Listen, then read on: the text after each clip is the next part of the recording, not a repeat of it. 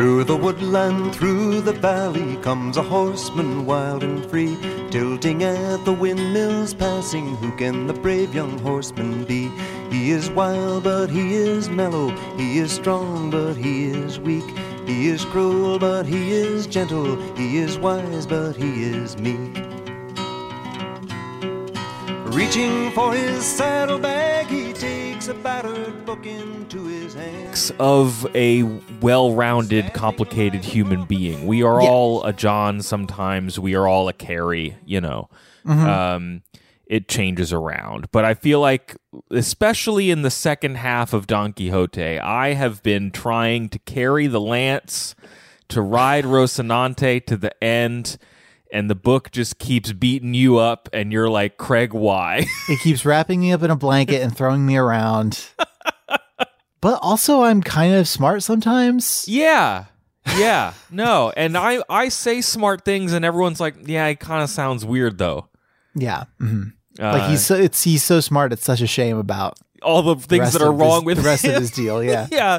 Welcome to our penultimate episode uh on Don Quixote, Jagged Little Mill here by Miguel de Cervantes translated by Edith Grossman. Um we're gonna cover chapters 48 through 60 of the second part Mm-hmm. of the book. The real second part. The real second part. real Miguel de Cervantes. very important in this section. It sure is. Uh, Andrew, what do you remember from last time? Boy, I so we're still knee deep in this Duke and Duchess thing where Yeah. these are Don Quixote hardcore fans, true fans who have decided to OnlyFans. spend no, not only no Don Quixote only fans, please. Oh, he probably attacked the fans thinking that they were monsters. Yeah, probably. What's a windmill but a giant fan? It's only a fan. You're right. It's only a fan. Uh, and they are spending no small part of their wealth and time and just short life on this earth. make this guy think that he's actually being beset by the stuff that up until now he's mostly invented in his head. yeah. And so they had given Sancho Panza a real governorship of a real town, not an insula. They keep calling it that, even though many people in this section point out that it is impossible to have a landlocked insula. Yeah, that's true. Uh huh. Uh, so yeah, he's being the governor. He's kind of doing okay, and Don Quixote is sort of cooling his heels a little bit, just kind of marking time. I feel like his the stuff that he is up to in this last part of the Duke and Duchess saga is not as interesting as what Sancho is doing. It's way less interesting. He last we saw him, he got hit with a bag of cats, and he's kind of on the mend. And his arc in like most of these chapters is like, you know, sitting around's just not for me. yeah, this doesn't work for me. Um, no, I feel this is what happens when you have a TV show and you design like a, you have your main character and you have whatever, and then you've got this like secondary character the Urkel. Urkel. Yeah, like Urkel, who becomes the breakout character. Yeah. and then the sh- the work slowly evolves to be about them Uh huh. And like the robots and and like handsome potions that they make, Yes. and not about like your grounded, realistic knight errant depiction of that you had family in out to make. Chicago. Yeah. And so yeah, I think maybe Sancho Panza is the breakout character of Don Quixote. oh, totally. yeah, I don't. Yeah, utterly. Mhm. Um, he's the reason that the the whole magic flying wooden horse stuff in the last section was cool. Yeah. It wasn't because of Don Quixote, no, Don Quixote is just kind of along for the ride at this point. and I don't want to be mean to Don Quixote. I actually, there's a strain of sadness to him in this section that really kind of got to me. There is the the moment where they get to an inn and Don Quixote is like, "Oh, this is just an inn." Oh man, and it's not a really castle." hurt. And I do, I do wonder if we're building to something. Maybe These chapters felt like things were coming home to roost. Like, Yeah. and I, but at the same time, I also wonder, like, because he had people actually providing the the adventures and the you know the effects and the foley and stuff for for all of his adventures for a while. Maybe being out in the real world makes him. I don't know. Now that he's quote unquote seen so many fantastical Oh, things, sure. Yeah. he can see the real world for what it is now. Yeah, there's also some things that he wants to happen that have been put off that he would really like to wrap some stuff up. He would like Sancho to please get on giving himself those lashes, please, Yeah. so that Dulcinea is pretty again. Yeah. Um so we'll go th- quickly I think through the Don Quixote stuff, Andrew. I don't know that we need to bop back and forth uh, until they meet together, right? No, I don't think so either. The main thing that goes on with Don Quixote that one of the duenas, the real duena, These dolorous duenas. um she comes to him with a problem her daughter was besmirched by a guy uh, they get beat up by the duchess and the other servant in the middle of the night uh, don quixote's like hey maybe i'll leave um, and then her daughter shows up and they're like hey can you fight the guy who was supposed to marry her? And the duke's like well he's gone but you, my foot soldier can fight for him instead. We'll just prank everybody. And lo and behold uh, this is after sancho even comes back. Um, that guy falls in love with the girl and then they lock him Yeah. in the basement well, and then he's like, I'm not, I'm actually not going to fight Don Quixote because I do just want to marry this girl now. Yeah. And so I'm going to do that. And Yes. so everybody ends up pretty much happy, I I, guess. yeah i don't know that at all they do lock him in the basement for two weeks we don't really see the conclusion of all of that but don quixote and sancho leave um, Mm-hmm. the sancho stuff is way more interesting because it's Sancho's got still a being lot governor. of stuff happening a lot of stuff is happening and it's a lot of stuff we haven't seen before. Okay. So first we see him in chapter 49. He's doing like he's out on patrol. And he's also continuing to hold forth and dispense his many yeah. surprisingly insightful wisdoms. He's taking his judgment very, to the uh, street, Andrew. mhm. I didn't really get the import of one guy wants money from another guy cuz he's a he gambled real good and didn't tip the the witness to the gambling. Uh-huh. And then Sancho's like, no, you do have to give him a lot of money, and you also need to get out of town because Yeah. gambling's bad. You give him your his tip and then you take that tip money and leave town forever. He does get Or for like 10 years Yes. or whatever. It's like it's a specific sentence that it gives him. He says something like, I would love to shutter all the casinos. And I think one of the guys serving as his advisor is like, can't do that. Wealthy guys run the casinos. and I was like, man, that's real, Cervantes. And something Sancho comes upon during his time as a governor is like he realizes like you don't want to try to exercise power and have someone rebuff you because then it's clear that you don't have power. Mm. And instead the better thing is like not to make laws because if you don't do anything people might think that you have power and are intimidated. Yeah, his relationship to power is interesting. He does come up with the constitution of Sancho Panza. yeah, and it seems fine, I guess. He's got a lot of weird rules in there. Cervantes seems taken by it. yeah, he thinks it's funny. Or Cide Hamete or whoever it is that we're. Yeah, more on that a little bit later, I think. Um, but yeah, there's like a girl who's locked up in her house by her dad, runs around with her brother. That the only reason that's in there, I think, is so that Sancho will think of his family and his daughter specifically and wanting to marry her to this stranger, which is important when we travel back to Sancho's home village. Yeah, that. So the part where we go to Teresa, Panza, and Sanch, Chan, Sanchi- Sanchi, Sanchica? Sancha, Yeah. Mm-hmm. called at various points. This feels like it, for the Duke and Duchess is getting a little mean. It when will it end? I, it feels a little mean to me. They send a guy to deliver letters to Teresa Panza. Uh huh. Just talking about what a great governor Sancho is and how she's gonna come and be the governess and their you know their life's gonna change forever and be great. And it's like this is this is mean. I don't like this this game anymore. It sends her like a cool necklace and some cool clothes. I think and she asks for some acorns back in return. acorns. And Teresa gets them herself, wishes they were bigger and better acorns. Yeah, they're not great acorns. I don't think they're in season. I did like the part where the the Panza family all speaks in bizarre, busted Idioms, idioms, yeah. and I think I think his daughter's like, you know, Dad's used to say all this crap all the time, and it's not always great, but it's how we communicate. Like one of those things. I just oh, the other thing that popped up because this is back in also Quixote's hometown is that that guy Carrasco, the Bachelor, hears of this.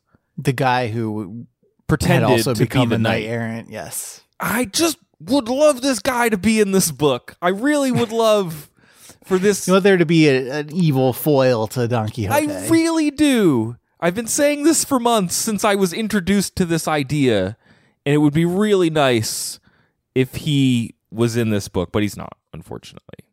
It's a shame. I'm just going to read some of the many great works that Sancho Panza did while he was governor. Please, please. He lowered the price of all footwear, especially shoes, because it seemed to him they were sold at an exorbitant price. He put a cap on the salaries of servants, which were galloping unchecked along the road of greed. He imposed very serious penalties on those who sang lewd and lascivious songs. Lascivious? Lascivious. Lascivious. Yeah. Uh, either by night or day, he ordered that no blind man could sing verses about miracles unless he carried authentic testimonies to their truth, because it seemed to him that most of the ones blind men sang about were false, bringing those that were true into disrepute. He created and ap- appointed a bailiff for the poor, not to persecute them, but to examine them to see if they were really were poor, because in the shadow of feigned cripples and false wounds come the strong arms of thieves and very healthy drunkards. In short, he ordained things so good that to this day they are obeyed in that village and are called the Constitution of the great governor Sancho Panza. So Sancho really interested in shoes, really interested in means testing, Yeah. really interested in regulating the like soothsaying industry. Uh huh. It's a it's a mixed bag, I think. I he is but a mixed bag. I Yeah. did the the standout case that he adjudicates. I did really like.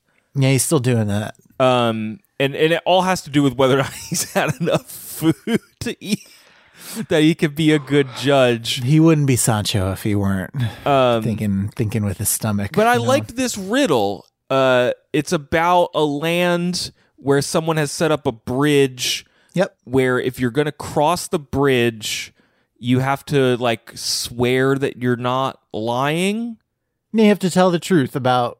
Why you're I crossing don't know if it's about what you're crossing the bridge Yeah. to do, or if it, but you have to tell the truth. and then when you cross over, if you've told the truth, then they'll let you go. And one guy, and if you don't tell the truth, they hang you. And one guy's like, "I'm gonna cross this bridge, and I'm gonna hang." Mm-hmm. And they're like, "We don't know what to do with this conundrum." And he's created, yeah, he's broken a logic computer like in an old episode of Star Trek. Yes. with this riddle. And Sancho's judgment is that on balance, he has done good and evil here, and better to presume innocence and reward the goodness and show mercy. Yeah, Sancho comes down on the side of mercy, Like thanks Don Quixote told to him. the long, long speech that Don Quixote gave him before Uh-huh. he became a governor. Yes, But he is a little nervous about losing his governorship, as he tells Quixote in a letter because he was told about those spies, and he is sort of waiting for that shoe to drop. Um, and just very distressed about the food situation. Very Just distressed. continually. Yeah, um, and then there's an attack on the village, quote unquote. there's an attack on the village, and everybody comes into Sancho Panza's room and is like, "Hey, governor, you got to come up out and lead us." And here we're gonna strap two shields. Two shields on you. we're gonna you. sandwich you in between two shields, and of course, everybody. It's just everybody making fun of him. yeah, they knock him down. They run all over him. And it's very you know it's very tossed around in a mm-hmm. blanket esque and then after after the ruse is done he gets up and he goes to his donkey and he renounces his governorship and he leaves Yeah, he got dirt kicked at him on the playground, and he picked up his glove and went home. he gets right on his donkey.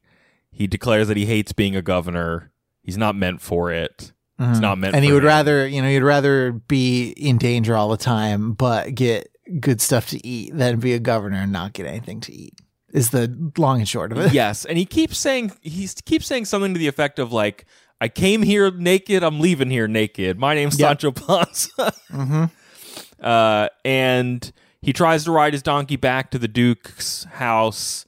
He falls in a hole. That's yeah. That so was unnecessary. I do wonder if Cervantes is maybe running out of running out of ideas a little bit because what we got all this like fantastical like you attack the windmills and you then you attack the water mills and then you've got this Duke and Duchess who are playing this elaborate game of punked on these two people who I mean haven't done any lasting harm to anybody. No.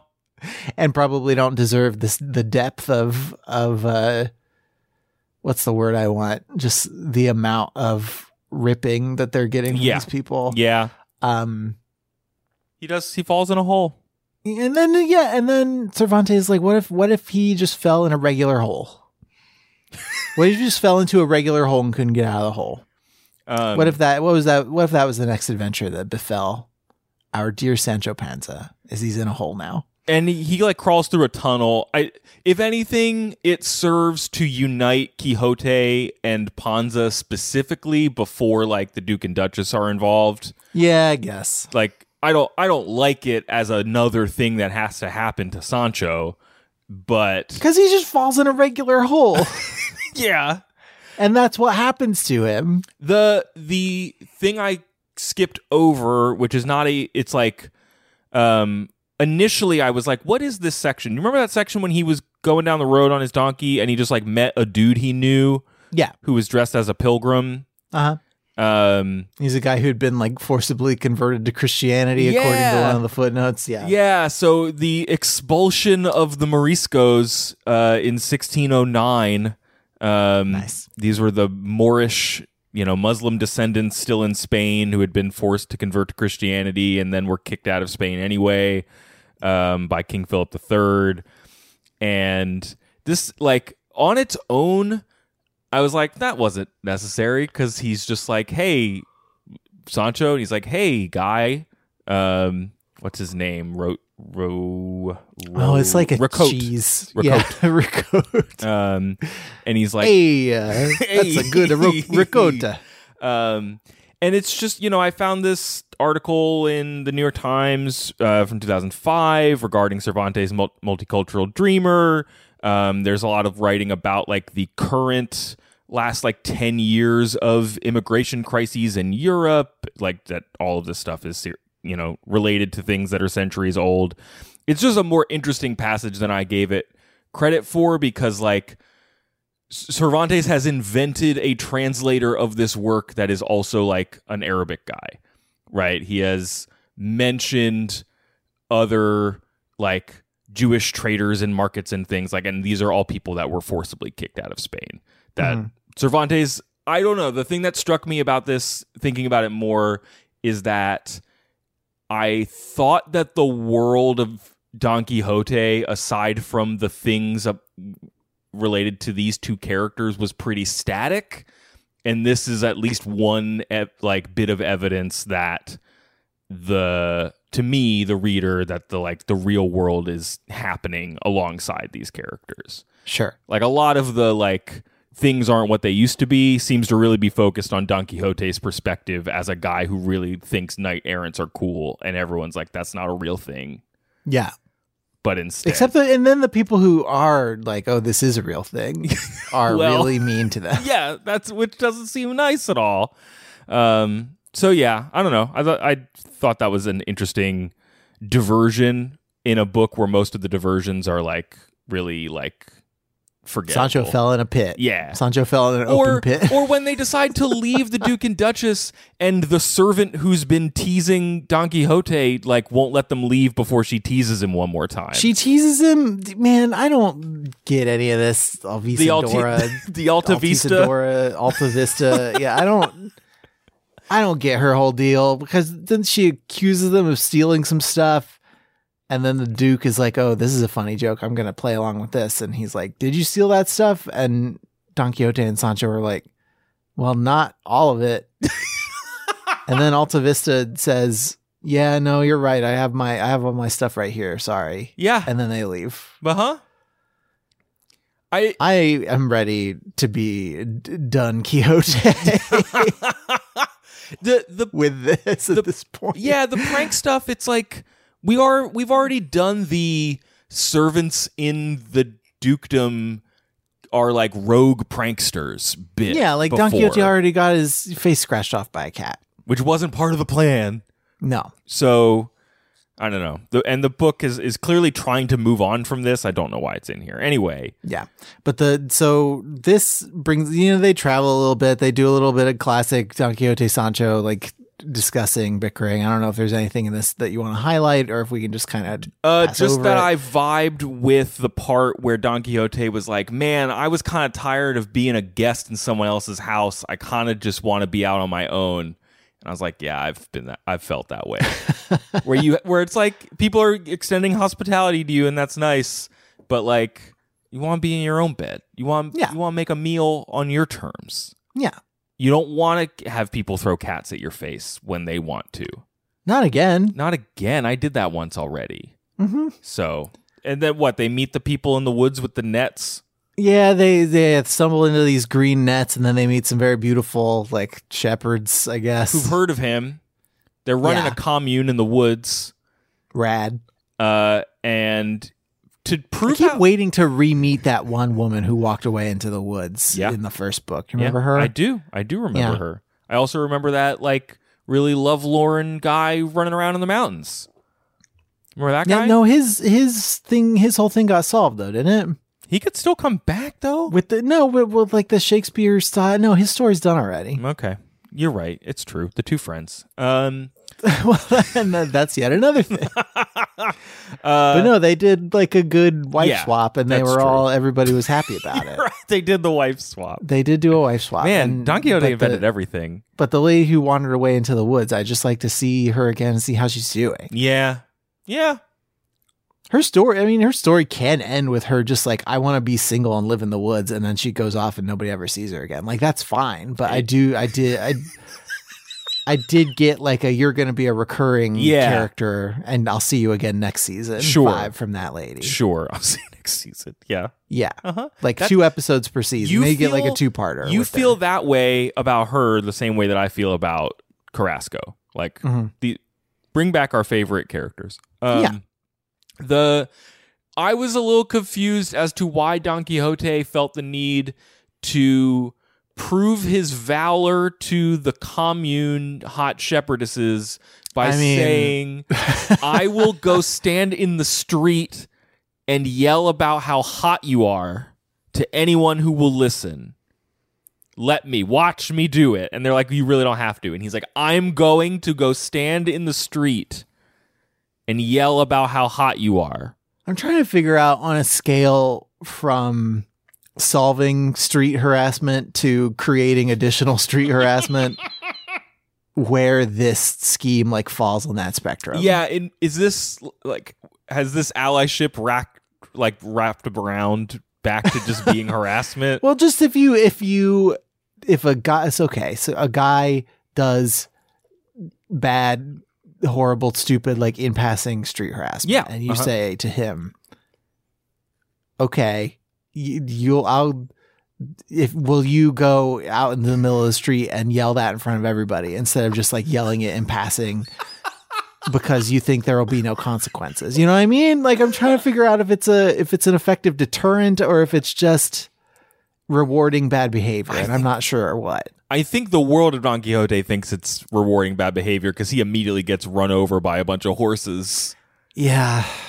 and he gets really bummed out by it This is I did there are parts of Don Quixote that were directed by uh, Chuck Jones, the legendary Looney Tunes, yes that's Director. exactly the vibe when and that's what this is. uh, a bunch of guys just run over Don Quixote and Sancho, and then um, Don Quixote doesn't want to eat anymore. He wants to starve to death. He's so sad about how his life is going.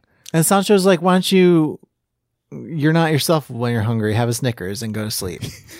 And And Don, Don- you're right. And Don Quixote's like, "Well, it'd really help if you kind of slapped your butt a little bit." And Sancho's like, "I'll do it tomorrow, bud. Let's go." yeah, Don Quixote's still trying to get these lashes going, and Sancho's like, "Yeah, don't don't worry, they'll happen." And those those are the lashes that the Duke and Duchess set up in one of their pranks that said that if Sancho smacked his butt 3300 times, then Dulcinea would go back to normal and mm-hmm. Don Quixote could have her. Um, Sancho, who appears to have at this point totally forgotten that he invented the fiction that Dulcinea is an ugly peasant in the first no, place. No, he's been convinced that it was an enchantment yeah. because they That's what I'm saying. He's like he's he is he does not remember where this came from No. anymore. He just takes it as true. it's its own story now. Um, this is when they go to the inn that is actually an inn, Andrew, and they read the false Quixote, or they hear so they, hear they, they hear from the people false in the next room talking about Don Quixote, Uh-huh. and one of them is like, "Man, this second book's not very good." And this, I don't like that he falls out of love with Dulcinea. and Don Quixote's like, "What?" Don Quixote, yeah, Kool Aid Man's through the wall into the next room, and and th- so in the forward to the second part of Yeah. the book, Uh huh. there was a mention of you know uh, Cervantes had been had been writing this for a little while, uh, but you know toward the end, like the middle or the end, he learns of the second Don Quixote book that's out there, and Yes. I think that that corresponds to this section in the book because all of a sudden he starts talking about how this Don Quixote and Sancho in this book are totally fake and they are, are not characterized correctly and they're doing all this dumb stuff and that this book sucks and that I, Don Quixote, will not read this book because I don't want the person who wrote the book to have the satisfaction of knowing that I'm mad. uh huh.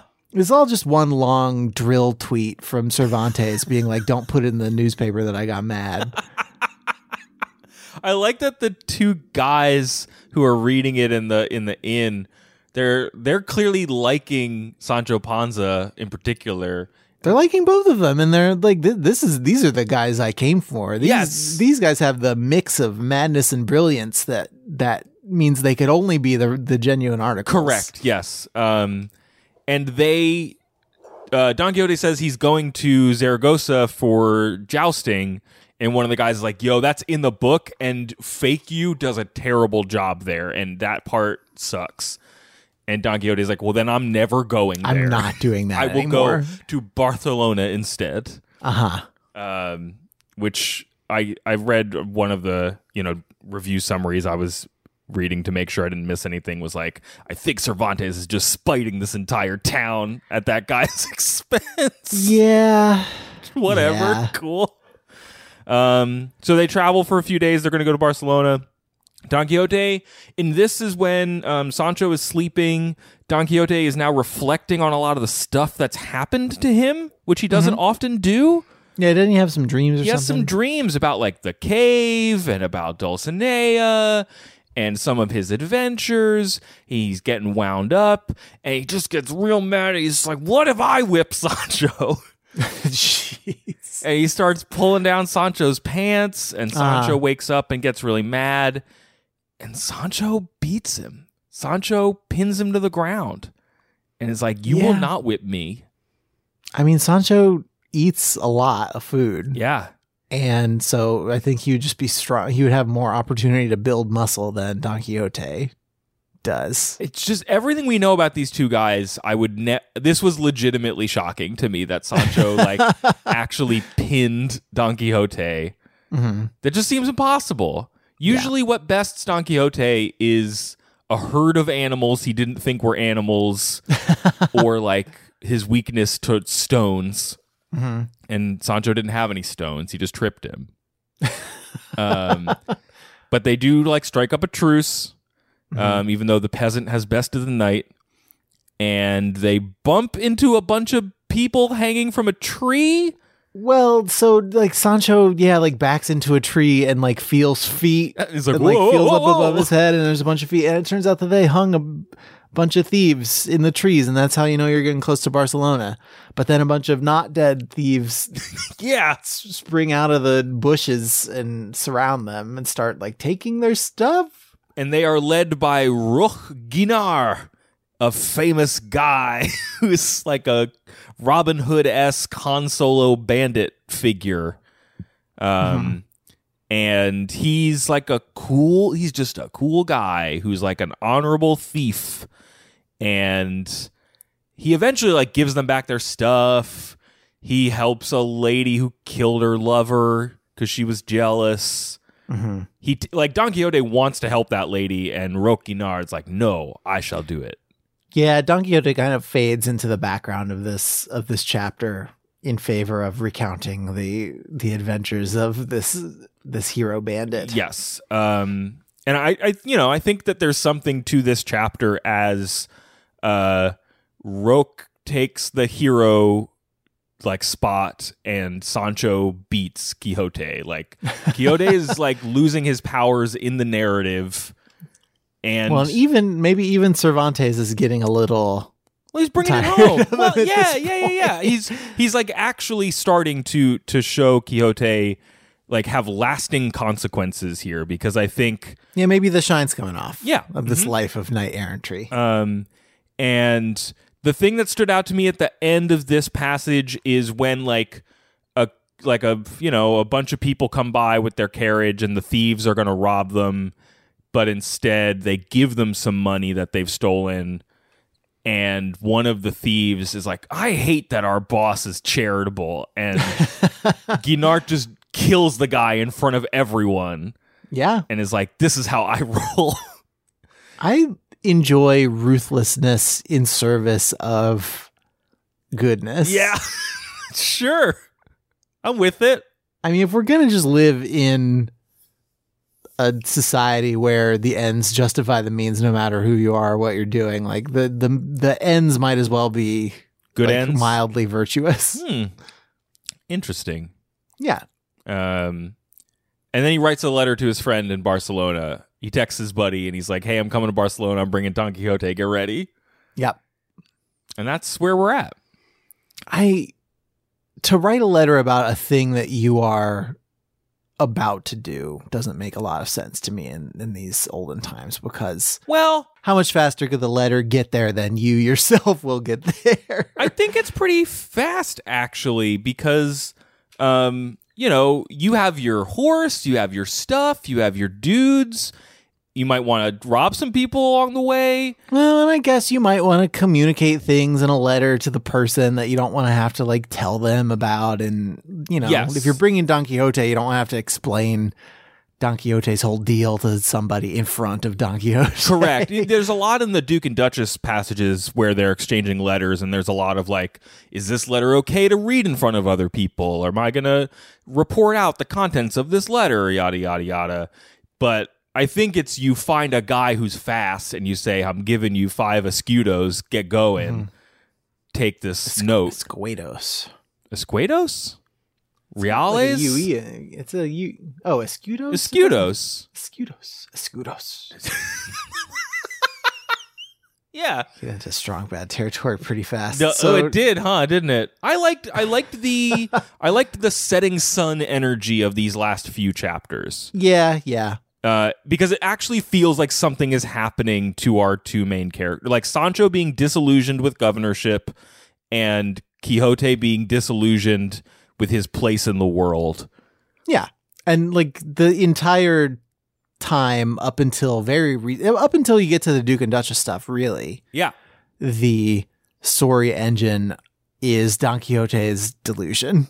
Yes. And now that external events are starting to dictate more of what their adventures are and that they're I don't know, starting to actually have adventures and that they're getting recognized and that is changing how people are treating them, sometimes for the good and sometimes for the bad. Yeah, I think maybe he, maybe, you know, maybe he doesn't want to be doing the same more. maybe he doesn't. He just wants to like go home and hang out with Dulcinea. Yeah, It would be really nice. whoever she is. Whoever she is. Because wasn't his plan that he was going to go out and like do a bunch of famous stuff, which would like, When it was like ingratiate him to the king of Spain or something. yeah, it was a very Like- nebulous plan that was spurred off by the existence of Don Quixote Part One, yes. and but you're right because people now per, now he has been perceived. uh, hi you know how he moves through the world has inherently been changed. Um, you do change things by observing them scientifically, usually. Yeah, that's that's just science. That's just science, baby. That's just science. that's just Sancho. That we should have a cool like a mug that says "That's just science, baby" on it. yeah, everyone Because would that's know the thing that's that an we say all overdue the mug. time. Our classic catchphrase. That's just science, baby. That's just science, baby. we need to have a a a business meeting about catchphrases. I feel like we don't have enough of them. Okay. So that's just science, baby's good. Try to be happy is good. We'll come up with some other ones. Yeah. Jokes and I- jokes and jokes. jokes and jokes and jokes. Like I'm, I'm flagging on Don Quixote. Obviously, Yeah, I, th- I was thinking for did a- next time I might try to see if anybody has written Don Quixote Sancho Panza slash fiction Okay. and just like see what that's like. Well, the next Jagged Little Mill is our last episode, so like you bring whatever you need to bring, buddy. All right, I will be there for you as your knight. You're the you're the panza here. I'm the squire, and I've become disillusioned with my insula Yeah, and the governorship of it. it's true. Um, Mm-hmm. You know, I'm just ready to go home with my wife and child and tend to my She's gonna fields. Be so mad at him She's when he comes home mad. and he's not. well, a it's not governor. even. It's not even all his fault. It's the Duke and Duchess's fault. Yeah, she was rightly skeptical at- at first.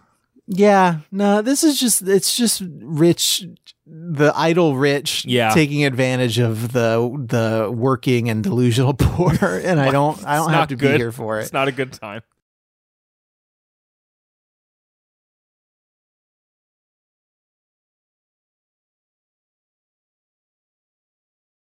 And welcome to the finale. This is it. Do Yeah, it's the final countdown Don Quixote. Sancho I don't wanna- Panza. Not to ruin anything, but he dies at the end. I come here to bury Don Quixote, not to praise him. Actually, we'll praise him probably a little bit, But I will praise him because I think there was an maybe it was just being excited about being about you know being able to move on to different works. We've enjoyed our time with Don Quixote. most. There's just been there's just been a lot of it. There's just been a lot of it. And so maybe it was you know the prospect of, of moving on, or or maybe it was that you know the the last chapters really are like doing rappy uppy stuff the Yeah, whole time in a way that I didn't necessarily expect them to. Yes, Like I like this. I thought it, I, I think we're gonna have a more fun conversation I think so the too. last couple. I we had we had fun good. on the last episode. It was the previous two or three episodes where we were really flagging. I think. yeah. mhm. Um, So he dies at the end. yeah, it's true. Well, he told us that was going to happen, and the uh, Cervantes did at the beginning. It's been eighty years. like I don't I don't I have no memory. I'm of just, I'm just saying within the within the fiction, he told us Sure. that Don Quixote wasn't going to make it out of this book. Um, so we are we are covering chapters 61 through 74 of the Edith Grossman translation of Don Quixote by Miguel de Cervantes. It's a very long book. This is part two, uh, which was published several years after part one. And at the end of part one, Andrew, um, you may remember that Don Quixote was alive, Yeah, he was alive.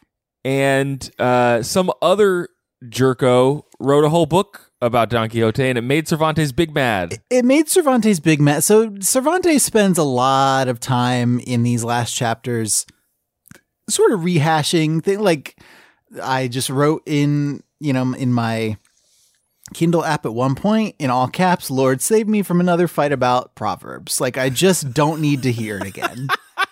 Ah! like Sancho uses proverbs and Don Quixote is like, don't do that, you're bad at it. And then Sancho's like, allow me to use four proverbs in my response. Yes. And Don is like, I just told you not to do that. And it just is it's a It's one whole Mobius chapter. strip of so he's, there's that there's Don Quixote just begging Sancho Panza over and over again to get those lashes so that he Hey. can lift the fake enchantment from My good Dulcinea. please whip your butt for my lady, please. Whip your butt for my cursed lady. Sounds We'll like talk a about good, that. Good song. Yeah, it's like it's I don't know why to me maybe it's the Don Quixote of it. it feels like it should be sung to the like toss a coin to your Witcher song. I, f- I feel like you say it the the way that no, I think you say it the way that they say "roll up, roll up" for the Magical Mystery Tour at the start of the Beatles song "Magical Mystery Tour." yeah, okay. uh, clearly, this is gonna be a fun episode. Oh, it's Um, gonna be great. It's gonna be wonderful. Let's just do a quick recap of what happened last time because I know you have memories, Andrew. I do. We'd, so we'd moved on from the Duke and the Duchess. Yeah, Yes. the, the last two things that happened with the Duke and the Duchess, who, as we know, are just two versions of Ashton Kutcher. Um, they Two big Don Quixote fans who took it upon themselves to use their considerable means to torture this man and his friend. yes, um, they Well, I mean, I guess to create entertainment. fun situations that would further Don Quixote's illusions. I don't know. Yeah. I don't know what their deal is. Um, the Sancho Panza uh, regime fell apart. Um, yeah, his governorship disappears, which he references several times throughout this, including one last judgment that he has to That's render. true. I liked that. Uh, and Don Quixote battled a fake knight, um, and that guy got married or something. You've been waiting for that shoe to drop for No, like, no, no. months. That's in no. That's this one. I was talking about what happened last time. There was Oh, a, yes, yes, a- yes, yes. Okay, but yes, yes, yeah, the shoe right. does drop. Um, they left the Duke and Duchess. They had some road adventures. Uh, they were originally going to go to Zaragoza, uh, but then they encountered people reading the fake Don Quixote, and the fake Don Quixote goes to Zaragoza, and Don Quixote was like, "I will not go there." Yeah, and Cervantes just the entire rest of the book is like, don't put in the papers that I got mad. Please do not. uh, they met a guy named Roque on the road. He's a real Han Solo of a character, and he killed a guy, but he's a good guy. Mhm. And that's where we pick up here in chapter 61. They've been hanging out with this guy for a few days. I just feel so. There's this guy, this guy, and there's that uh, the person the The dad of the everyone, lady. Everyone thinks that the lady is a, a boy, but then she's a lady and she tells a tale of woe. And I feel like by the time you get to like this roguish NPC and this lady with a tale of woe, I don't even feel like Cervantes' heart is really still re- in no. this one at this point. He's waving people on and off camera very quickly. Like, Mm-hmm. hey, we need a guy who's like kind of cutthroat, but all his people respect him um, to be a foil to Don Quixote. Great. You met him, he's gone. We're definitely not anywhere near as invested as we were in that like Shakespearean No. like, wife wife swap Yes. situation that happens in book one. Where that guy like faked his own death and stuff. yeah, yeah, yeah, yeah. Um, or no, was that this one? Hmm. That might have been in this book. Well, no, that th- wedding. It's I've I'm willing to bet that more than one person faked their own That's death. But fair no. I'm talking specifically about like the the guy who's in love with the lady and then she married somebody else and then he went and he wandered around the Oh, no, that wilderness. one. And, You're right. Yeah, that's and then they all meet up at the inn and it turns into an episode of Three's Company or yes. something. Like, uh-huh. I think overall, like the the biggest this like this set of chapters crystallized for me the, like the biggest difference between book one and book two, and of course, like book two is um way you know it's way more self aware than even the first book was. That like nobody in book one has heard of Don Quixote, right? Mm-hmm. And so he goes somewhere, and his highfalutin ideas and this character that he may or may not be playing or think he is is like really at odds. And then a long stretch of book two is people who know about him exploiting him for their entertainment. And like, yeah, there's a so. Uh, just- do we want to talk about Carrasco real quick? Do you just want to jump ahead. We can just jump around, jump around, I think get we up your jump, feet and jump talk up, around. jump up, and get down. Yeah. Um. So Carrasco, who was what was he, the Knight of the Mirrors or whatever? Like there was a point early in book two where we meet this other knight, and it turns out to be this character, the Bachelor from Yeah. Don Quixote's home village, and he's trying to Sanson Best- Carrasco. he's trying to best Don Quixote in a fight and bind him by the rules of chivalry to just like go home and chill. Yeah. And the first time he fails miserably, but then he comes back a second time in this book as a different knight the Knight of the White And he- Moon. and he wins. Yeah. And so that's how that that sets in motion the the End of the book. the slope that we slide down to get to the the end of the book. that Don Quixote's sad body slides down. Yeah. But I guess what um, you're what you're building to is that conversation um, that he has. So he, okay, so when when Don Quixote gets to uh, Barcelona uh, instead of Zaragoza or whatever, um, and he winds up shacking up with this guy named Don Antonio, who is we'll talk about him a little bit more, I'm sure. Yeah. Um, but he loves how silly Don Quixote is and mm-hmm. how excited everyone is to meet this guy with this cool story. And yes, they can poke fun at him and have some fun with him, but that's like the point of him. Yeah, right. And when Carrasco confides, I think it's in Don Antonio that like, listen, let me tell you what's going on here. I gotta bring this guy home because he's sort of a menace. And Antonio's like, I don't know, man. It's kind of cool that he's out here doing this, and we all get to have fun. Yeah, right.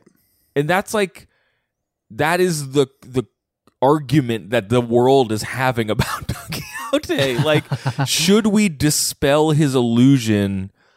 What do we gain? What does he gain if we convince him to not be a knight errant anymore? Um, and I don't know, that got really real in these chapters in a way that I think had felt more flippant through the rest of the book. Yeah, so Don Don Antonio follow like so this knight of the of the white moon Yeah. uh unhorses Don Quixote, makes him promise to not be chivalrous for a whole year just to go home. And then the Knight of the white moon just kind of rides off. And so Don Antonio follows him and encounters him and gets him to spill the beans. And this is where he says, you know, I- I'm Carrasco, I'm this guy from Don Yeah. Quixote's village, and and et cetera, et cetera. And Don Antonio's yeah, the exact quote I wanted to find, which I Sure. finally found, Yeah. is you know when when uh, Carrasco tells him the whole thing. "Oh, Senor," said Don Antonio, "may God forgive you for the harm you have done to the entire world in wishing to restore the sanity of the most amusing madman in it." Mm-hmm. And there's another there's another bit later where, um, I, it's one of his friends, I think, in Don, Don Quixote's friends in his village, I think, who is saying, I don't remember if it's his friend or if it's him himself, but the sentiment is like how how great it was to live as a madman and then to die sane.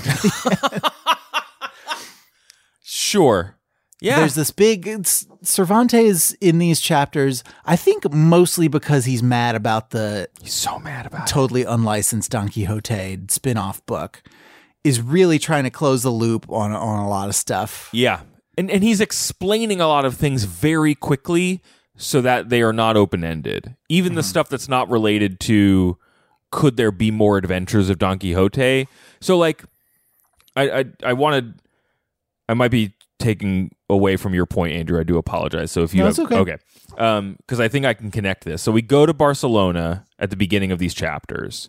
Um, the guy Roque rides off, whatever. He's out of here. Some boys stick some thorns in the horses' butts. There are a lot of mischievous boys in Mischievous these chapters. Did you pick up that there are just these street urchins running around causing trouble all the time? Grossman gets a lot of traction out of using the word boys because in once those boys stick those thorns in Rocinante's butt, It's just like they went to a city and there was like a cloud of boys just like hovering around that they needed to disperse. Like it's just boys everywhere. imagine if all the boys from Newsies, but they were all Dennis the Menace, just running through the streets. Um, causing trouble, and so Don Quixote shacks up with Don Antonio in Barcelona because he's heard that he loves Don Quixote, and Don Antonio's got this magic gold head in his library. oh yeah, we're gonna talk about the head. and he's like, "Hey Don Quixote, I have this magic head. it's a gold bust of a dude's head, and it will answer any question you ask it. Um, so, but it doesn't work till Friday or something. There, Um, because the magic is fake, and uh, our narrator Tells us Seed, this. Seed Hemet or Hemete or Mhm, whatever, mhm. um, who's very who's very visible in these last few Yeah. chapters as like a Cervantes surrogate. But yeah, he's like, let me break down for you how this works and why it's fake. yeah, that and that's because it because it's fake, the magic works very situationally, and uh, yeah, that's and that's the point I wanted to make is that like to to your point about Cervantes kind of closing things off. Yeah, the hand of Cide Hamete coming in and being like, "No, no, no. There's no magic here. It's just a talking head and it is explicitly a prank. It's very similar to that flying horse and these people have been shadowing Don Quixote and getting information from him. So this guy's cousin in the basement can talk through a tube and tell things to Don Quixote. And you, the, the reader, I'm going to tell you that Cide Hamete has a perfectly good explanation for all of this, and then we're going to move on and never talk about it again. Like there's, Yeah. he's just like, cool story, bro. Close the door. Move on I to the next thing. That's the other big difference between book one and book two, and maybe why it ended up not being as as fun is because in book one, the action is driven almost completely by Don Quixote's break with reality, right? Like, Yeah, he sees yeah. a guy like carrying a pot around and he thinks it's a helmet, so he challenges him to a fight. Or he sees a couple like flocks of sheep approaching each other on a plain and he makes up this whole thing about them being armies. There's like a, a tension between what's real and what's not, especially once Sancho comes in and starts commenting on stuff. But in book two, because so many more people are, are aware of him, it becomes this thing where you just, yeah, continually meet these pranksters who set up elaborate but like real things. Yeah. They've Like put a it lot of work into them. It doesn't rely on Don Quixote like misinterpreting stuff anymore because people are just like throwing what he wants to see at him like directly. Yeah. And I did I it makes it I think if it if it does anything to the story overall, it just makes it feel more samey. Like, oh, here's we spend so much time with the Duke and the Duchess, and then we meet Don Antonio, who's this whole other guy for some reason, but who's basic Basically the Duke and is the same Yeah. thing. Yeah. So, so that's an interesting point because, like, I think I th- what? Oh, that's fascinating because in the in the part one, Yeah, I gotcha. well, Blew your mind. Well, it's just in part one, we had a lot of those. we had a lot of those stories that got told by other people, right? And they were these nested tales, the two cucks and whatnot, and Love them. Love gotta have my cucks. and they were stupid, like almost parodies, but like loving parodies of the stories that Cervantes was sat- satirizing, right? yeah. mhm. But in a way, they did that thing that I think a lot of satire winds up doing. It's like it ends up still hitting a lot of the buttons of the thing it's critiquing Yeah. And it works on you the same way and so it's more memorable and engaging in the same way. And i just feel like maybe it's some of the cultural context that may that you and i might just not have access to because we're not like historians of this era of spain or mm-hmm, something. Mm-hmm. but i think maybe what what is being satirized if anything in book two is just like not registering for me as hard. And so whatever Cervantes is up to, it's way more about like our relationship to a story that exists out in the world. Yeah, like it feels like an early treatise on fandom more than it does Yeah. anything. I think Well- I, I don't know that that's there's anything historically to support that assumption, but I think I think it is, you know, and I, I do think there's a long and storied tradition of like um stories about people who don't know whether or not they're in a story or people who read too many books and then they're like it kind of causes trouble for them or you know you watch too many movies and you think you're in the movie. Like that this is one of the first works that deals with that that we have anyway in the western mm-hmm. world. And like that mm-hmm. is still worthwhile and interesting. I'm just kind of in retrospect a little surprised at how much you and I are like yearning for part one, which did by the end of it feel a little bit like, okay, I've watched enough Looney Tunes cartoons already. Cervantes, like, let's get to something meatier, right? yeah, but but I don't. Th- th- this is why sequels are tough. Is like yeah, okay. even even if Cervantes had given us like if he had given us exactly more of what he gave us in part one, we'd be like, well, this is kind of samey. I want something new. I, I know I told you I wanted more, but what I wanted was to feel the way that the first book made me feel the first yeah. time I read it. Yeah. Uh huh. And in this, he, he's giving us something that's much more like meta commentary on maybe also books of chivalry, but more directly about His Don immediate Quixote and the response yeah. to it. Mhm. And there's something like I know that Cervantes was a busy guy and he was like wasn't he like imprisoned or something? Like, Yeah. like, he had a lot going on between when these two two books came out. But also I I feel like it's worth noting that he didn't actually publish the thing until after this other person did it and he got really mad about it. Yeah, sure. And so you've got to wonder like did did he have a sense of like you know, do I am I really engaged in in what I'm saying? Have I sort of lost interest in this a little bit? I don't want to make every author who takes a long time to publish out to be like George R. R. Martin.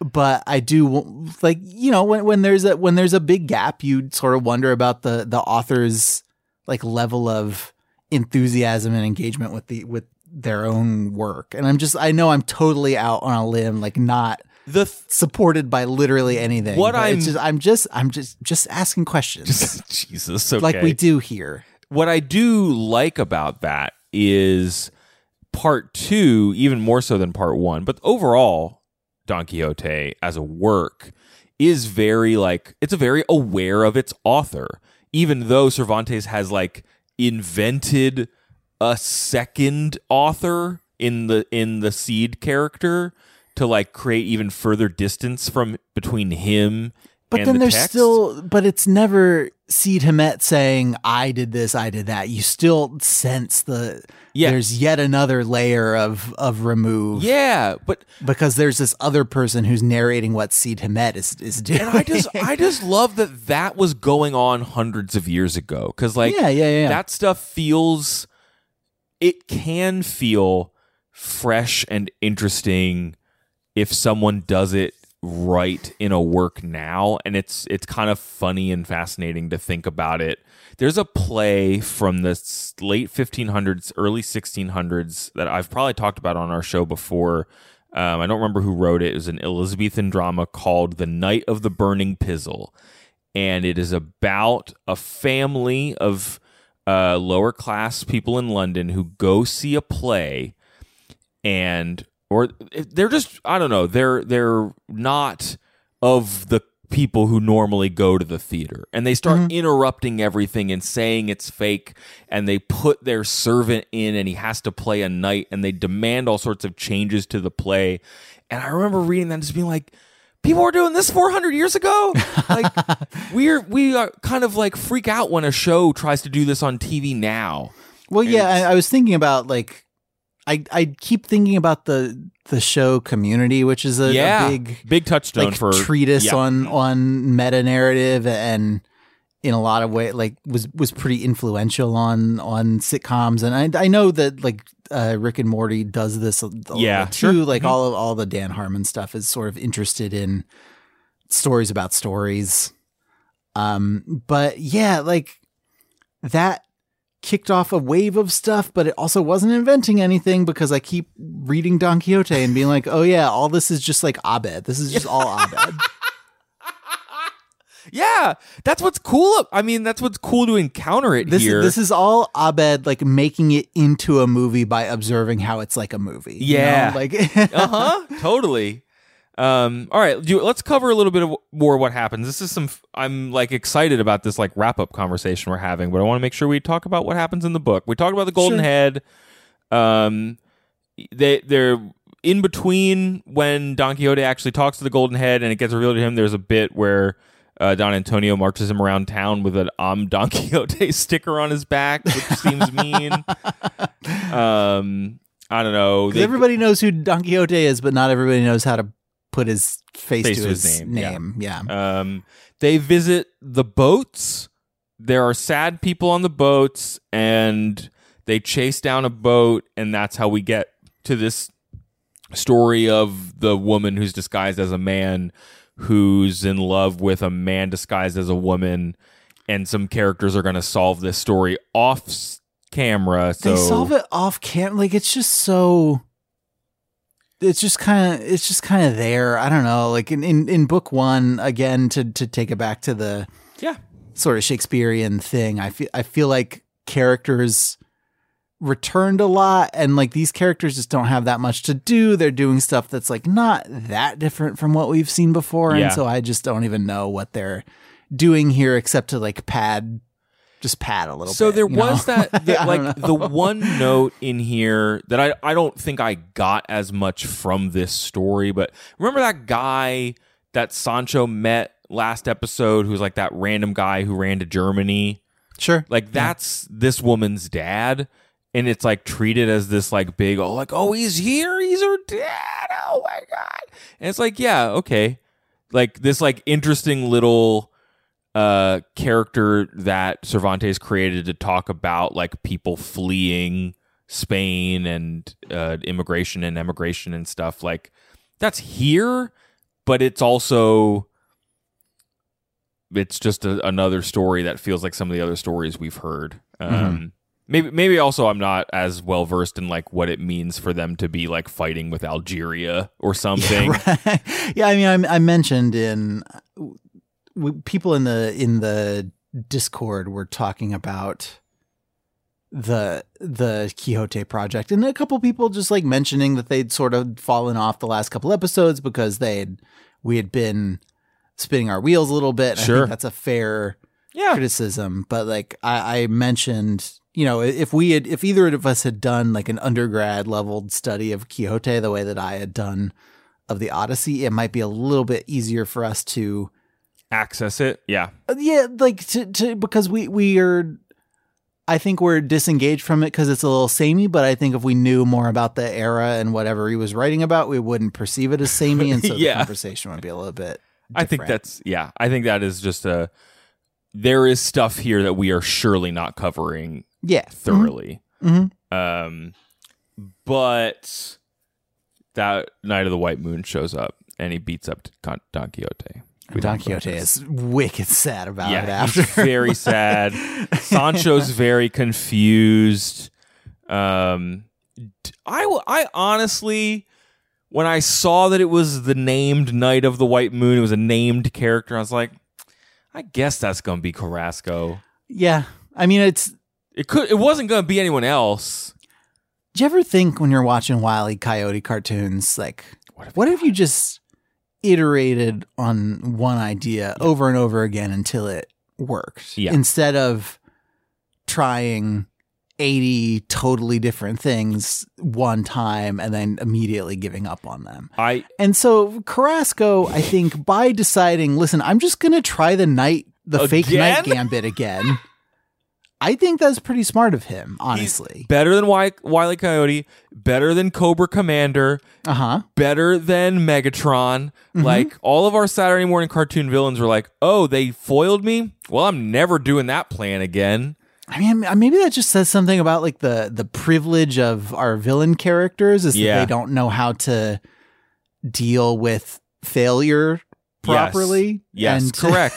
and, and what it feels what it feels like to iterate on something and to work on something over and over again until you succeed. I think if I had one note for Rita Repulsa from the Power Rangers, it would be listen, stop trying to make new things big and make the thing you made big bigger. Like mm-hmm. she never made things bigger. She just kept making other stuff big and the Power Rangers would beat it. yeah. So like if you're trying to beat the heroes like and you get close, try again. Yeah, well, there's just there's no there's no tactical analysis going on. There's no like, oh, the Ah, the the blue triceratops Tzu has logged on. leg like beat me this time, so I'm gonna do something to a villain that is specifically engineered to Yes. counter whatever the blue triceratops leg did to me last time. I'm just gonna the try triceratops was one of the feet, right? Yeah. You, um. Ooh. I don't know what the what the layout was, right, and that's kind of bumming me out that I don't know. look up the Megazord right now. I'm pretty sure. Yes. Okay. So Triceratops is one of the feet. Saber-toothed tiger is the other feet. Yes, Uh, the mammoth is looks like both of the arms. It's like the chest and, the arms. Well, so it's No. both the arms, and then the T Rex is the chest. Oh, the T Rex is the chest. Yes. Uh huh. But that's only four. What was Where the fifth and one? where's the where's the pink one? Where's the yeah, where's pterodactyl? the go? pterodactyl go? Is it the Hmm. sword? Maybe the pterodactyl is the sword. Huh. Oh, maybe the, I think the pterodactyl is the chest. I'm looking at this this $166 Megazord on GameStop.com, and it makes it look like the the pterodactyl is part of the chest. okay. yeah. Okay. Sure. I don't know. They're all. I'm glad, I'm glad we figured this out.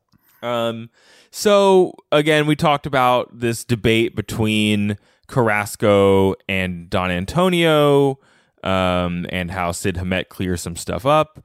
So Don Quixote's like, I guess I gotta go home, and I'm not allowed to wear my armor or carry my sword.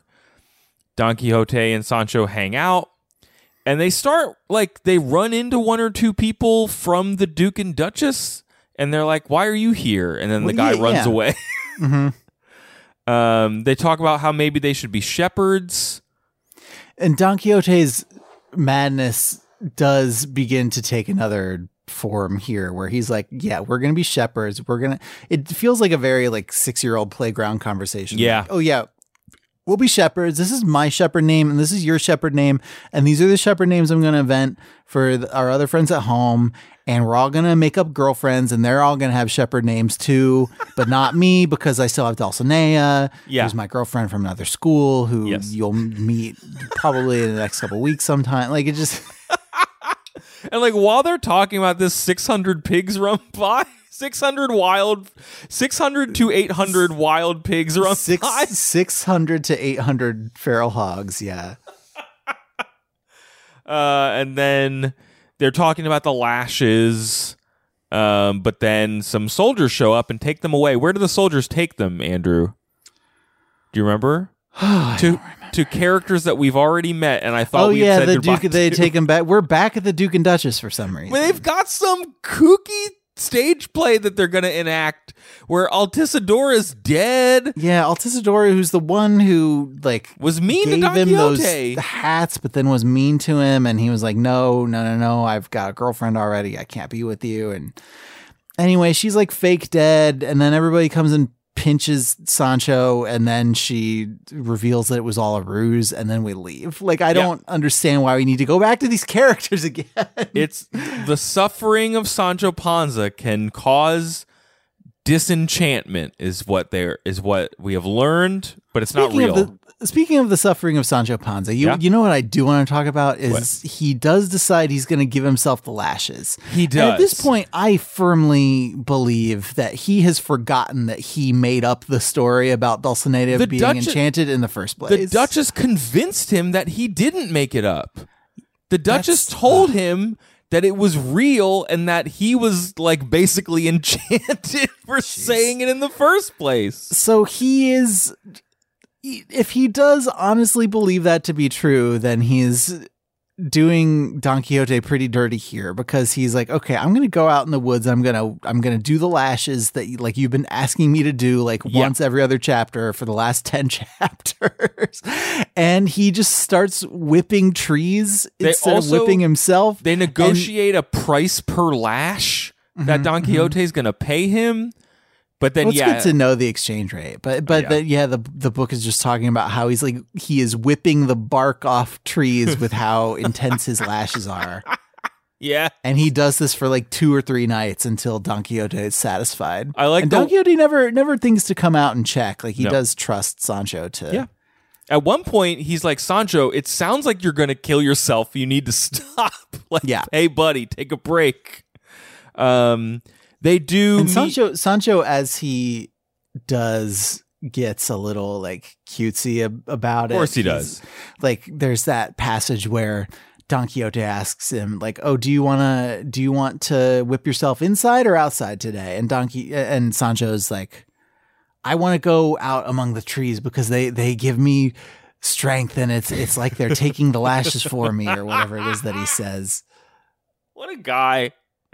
What a good friend we made along this podcast in Sancho Panza.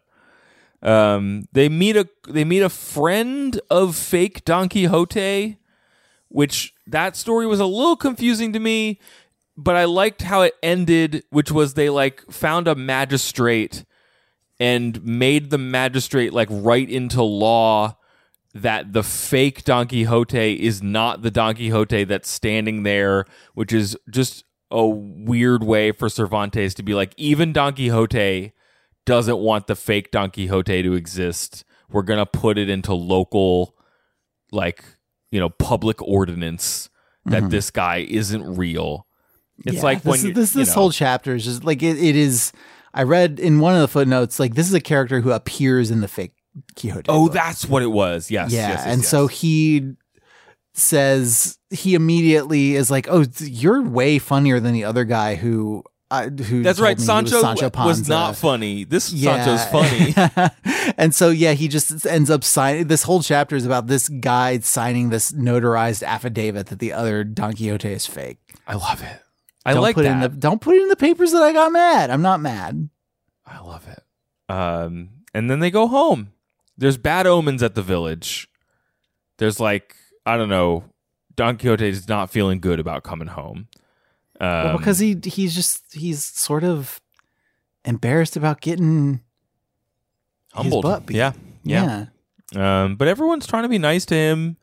Um, and he tells everybody that he wants to be a wandering shepherd after he spends a year in house arrest. Same. And they're like, well, I think he wants to be he wants to be a shepherd like as part of his house arrest. Like while he can't be a knight, he wants to be a shepherd instead. Sure, I do think it involves some roving though. So maybe eventually he will go off. But either way, he wants to be a shepherd. And uh then the next chapter he dies. He dies. And and the death as I think we mentioned is just all about like there's this whole uh, like Cide Hamete thing at the end where uh Cide Hamete is telling us uh uh, for me alone was Don Quixote born, and I for him. He knew how to act, and I to write. The two of us alone are one, despite and regardless of the false Tordesillian writer who dared or will dare to write with a coarse and badly designed ostrich feather about the exploits of my valorous knight. For it is not a burden for his shoulders or a subject for his cold creativity, and you will warn him if you ever happen to meet him, to let the weary and crumbling bones of Don Quixote rest in the grave, and not attempt, contrary to all the statutes of death, to carry them off to Castilla, Castilla la Vieja, removing him from the tomb where he really and truly lies, incapable of undertaking a third journey or a new sally. You can't do another Don Quixote. I killed He- him. He regained his sanity right at the end, and then he's dead. There are like two things that Yeah. are keeping anybody from doing Don Quixote after this. He's dead. He's gone. Good good day, sir. I you honest- lose. I liked that about the the cinematic stuff at the end. I honestly hadn't thought about. I was struggling with why Don Quixote, like, recants whatever you want to call it. So what happens? is He's on his deathbed, kind of blacks out, and then he wakes up and he's like, "Oh my god, I'm Alonso Quijano again." Mm-hmm. and I'm so sorry for everything that happened. And I can't believe I read all those books. I'm so sad about everything that happened to Sancho. I'm going to leave him a bunch of money. My niece is allowed to marry whomever she wants unless he reads romance books. Unless he reads the chivalry books, and then if she does marry that person, then she doesn't get a she doesn't get a red cent. And I Yeah. think I think that was the I think that's the nut of this is it's like coming back to the original intent of the book, which is to critique these like I just perceived trashy chivalry books and at the end it's you know the main character wakes up and it's like I've been such an idiot this whole time.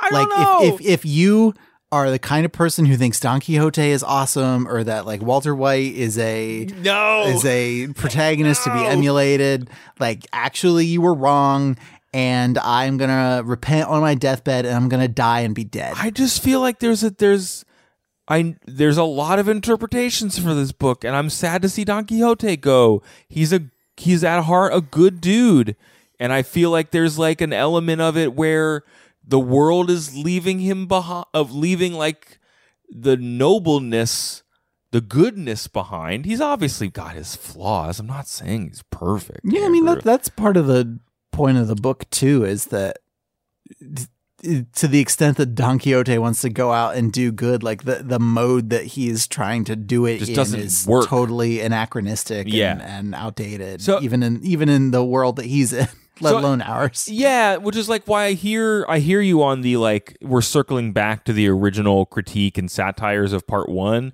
but at this point I've spent so long like with Don Quixote and it feeling like Cervantes actually does care about Don Quixote so much so that he will spend chapters bemoaning the fake one and whatever that like I don't know, I kind of was saddened or upset by him being like, "No, it was all a dream."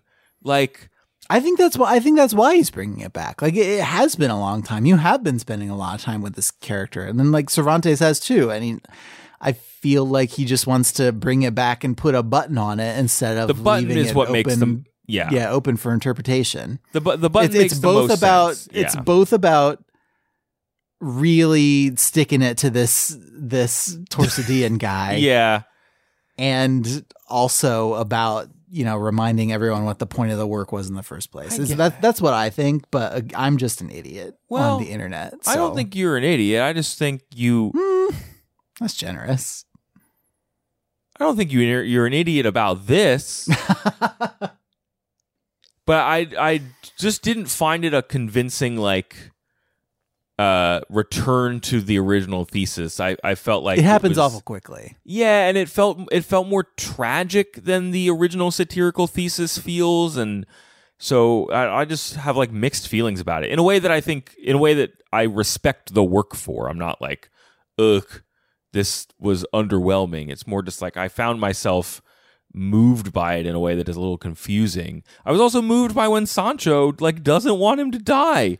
And so me just read these guys love each other. Don't die, senor. Your grace should take my advice and live for many years because the greatest madman a, a madness a man can commit in this life is to let himself die just like that without anybody killing him or any other hands ending his life except those of melancholy. Look, don't be lazy, but get up from that bed and let's go to the countryside dressed as shepherds, just like we arranged. Maybe behind some bush we'll find Senor Dona Dulcinea disenchanted, as pretty as you please. Like, he didn't get a, res- a resolution to the Dulcinea thing. Yeah, there's no resol- there's no resolution to that. I did I did find it a little cute that moment right after he regains his like clarity or whatever where he starts saying to his friends like oh i'm i'm this i'm me again i i Yeah. I renounce all the chivalry stuff and they are all like is this just a new kind of Madness? Yeah. that he's that he's displaying and they're all like well you don't you want to know you, you we, we heard this about Dulcinea or whatever it is that they th- these people whose only aim this entire time has been to get him just to get home and sit in bed until he realizes that he's not a knight anymore Yeah. they have this moment where they are the ones like pushing the knight fantasy on him because it's just like reflexive for them at the, at this point i think Well, and and Um, they've sp- yeah they've spent so much time with that version of him. They like they're they're that version of him has these like interesting values and thoughts on the world when he's not being a goober. And like here's this guy being like it's all stupid. Let me die. Bye. Like that's not a cool it doesn't feel like a fun interaction. Sure, it's very yeah. chilling. Mhm. um it's yeah it's so it's such a strange ending to this book. It really it really like contained entirely within the space of the last chapter which is yeah. not the shortest chapter in the book but it's on the shorter side of, Yeah. of the chapters in the book to just all of a sudden be like and then he got sick and died at the end.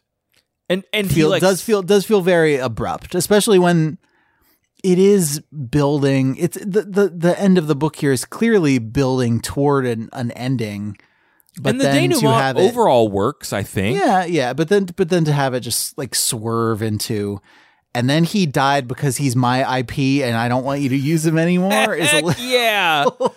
Heck yeah man.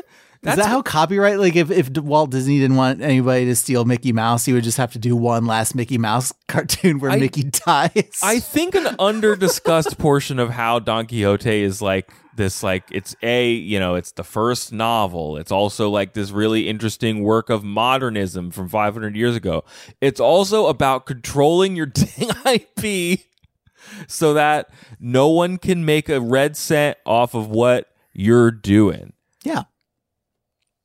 it's funny to me Mm-hmm.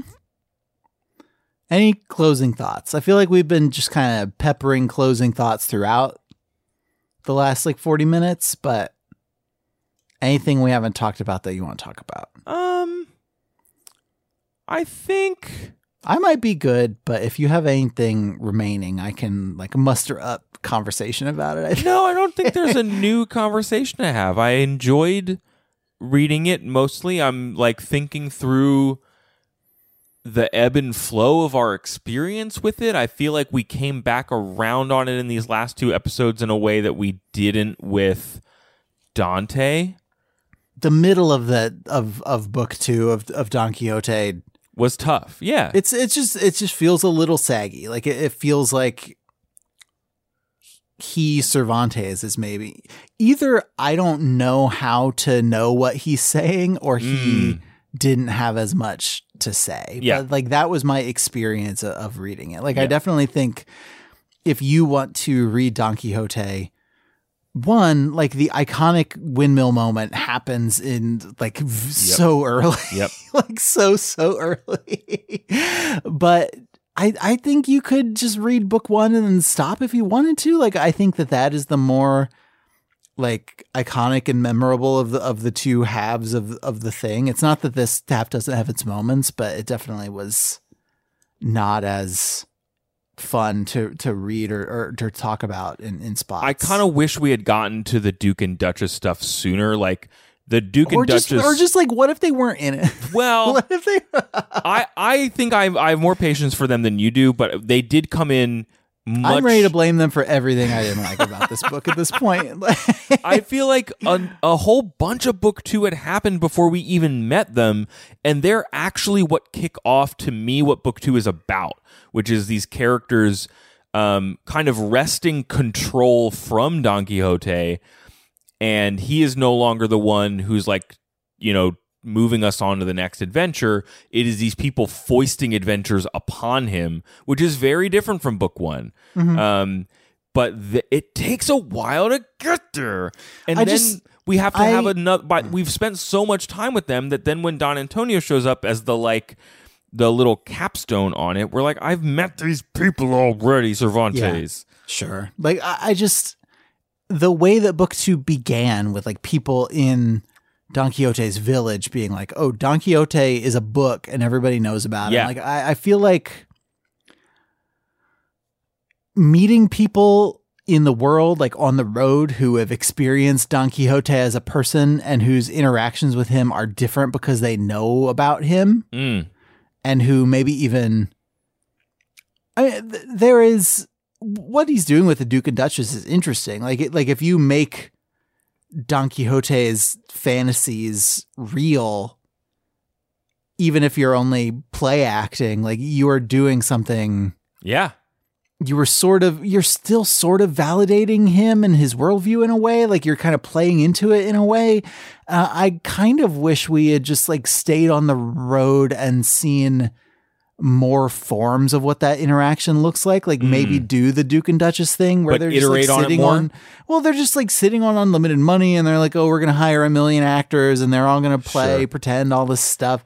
I And is there a class thing there that we're not looking at? Like we don't have time to go into it, but I wonder if that's part of it too. Like it might, it might be, it might like be. there's a lot of like I feel like sitting- the footnotes didn't mention that, but No. but the footnotes overall, we're, they were chill. Grossman was kind of chill with them. Grossman was way more. I, I'd hate to like nest all our thoughts, so I'm sorry if I interrupted. No, no, you you're fine. have. But just like a, a note on the translation and on Grossman's footnotes is they are pretty overwhelmingly about explaining turns of phrase that make sense in Spanish but don't make sense in English, and like Yeah. occasionally explaining a couple like some historical references, but it's definitely like way short of um of an of divine comedy or even Oh, i think wilson's odyssey in Yeah. terms of like providing context for what's going on in the story You Yeah, know what I think that's I think that's right. I, I wonder too if that's just because like it was a mix of there's a lot more of it in book one. A lot of her footnotes were explaining the various like book references and Uh-huh. things too. Mm-hmm. That tapered off in book two because of the nature of what book two is. And you're right, it did skew a little bit more into like helping explain why Sancho sounded silly sometimes or whatever it might be. yeah Um, and I think too, maybe that's just a part of it being a slightly more modern work than something like Homer where it's like drawing from so many other mythologies that needed explaining and like some uh there's a lot more for lack of a better word like theory crafting about what the various like governments being referenced and and geography being referenced were whereas like this is a little bit more modern history. Um but yeah it was it was a light touch. I, overall the translation i really enjoyed because when it was being funny i could tell it was being funny and that's very hard to do for me sometimes on the written Yeah. page. Yeah, I mean, there, there were definitely some footnotes that had to explain some jokes, but as tired of it as I was by the end, like all the i got it all the um the what's the word the proverbs the proverb stuff. Yes, all the proverb stuff was coming through. yeah for sure it was It very was like fun. registering it as funny, yeah E- even if I Oh. wasn't laughing by the end. okay sancho i see what you did there Yeah. well andrew we did it we did it. We're done. and and just like cervantes says he's dead we're done with him Yeah, uh, Craig and I are both killing the Jagged Little Mill versions of ourselves, and nobody can do another season of Jagged Little Mill. It's over. It's done. Forget about it. yes Never Uh, happened. if you the listener have thoughts about don quixote we'd love to hear them actually um, you can send them to us at overduepod at gmail I think especially if you have actually studied the the work and Yeah. have any like context for like either conclusively proving or disproving any of the stuff that we've hypothesized during this conversation. I would love to hear about it. Send I'd it to about it. overduepod at gmail.com. Hit us up on Facebook and Twitter at overduepod. Um, Andrew, if folks want to know more about the show, where do they go? Those folks can go to overduepodcast.com where we have links to the books that we have read and are going to read, as well as links you can use to subscribe to the show. Um, we have our I, when is this going to post to the main feed? Is it still going to be March? End of March is when this hits the main feed. Okay, feed. we'll have our April schedule up soon. Uh, in the meantime, uh, our next long read project, we've talked about it a few times, just to remind everybody, it's Goosebumps. uh huh.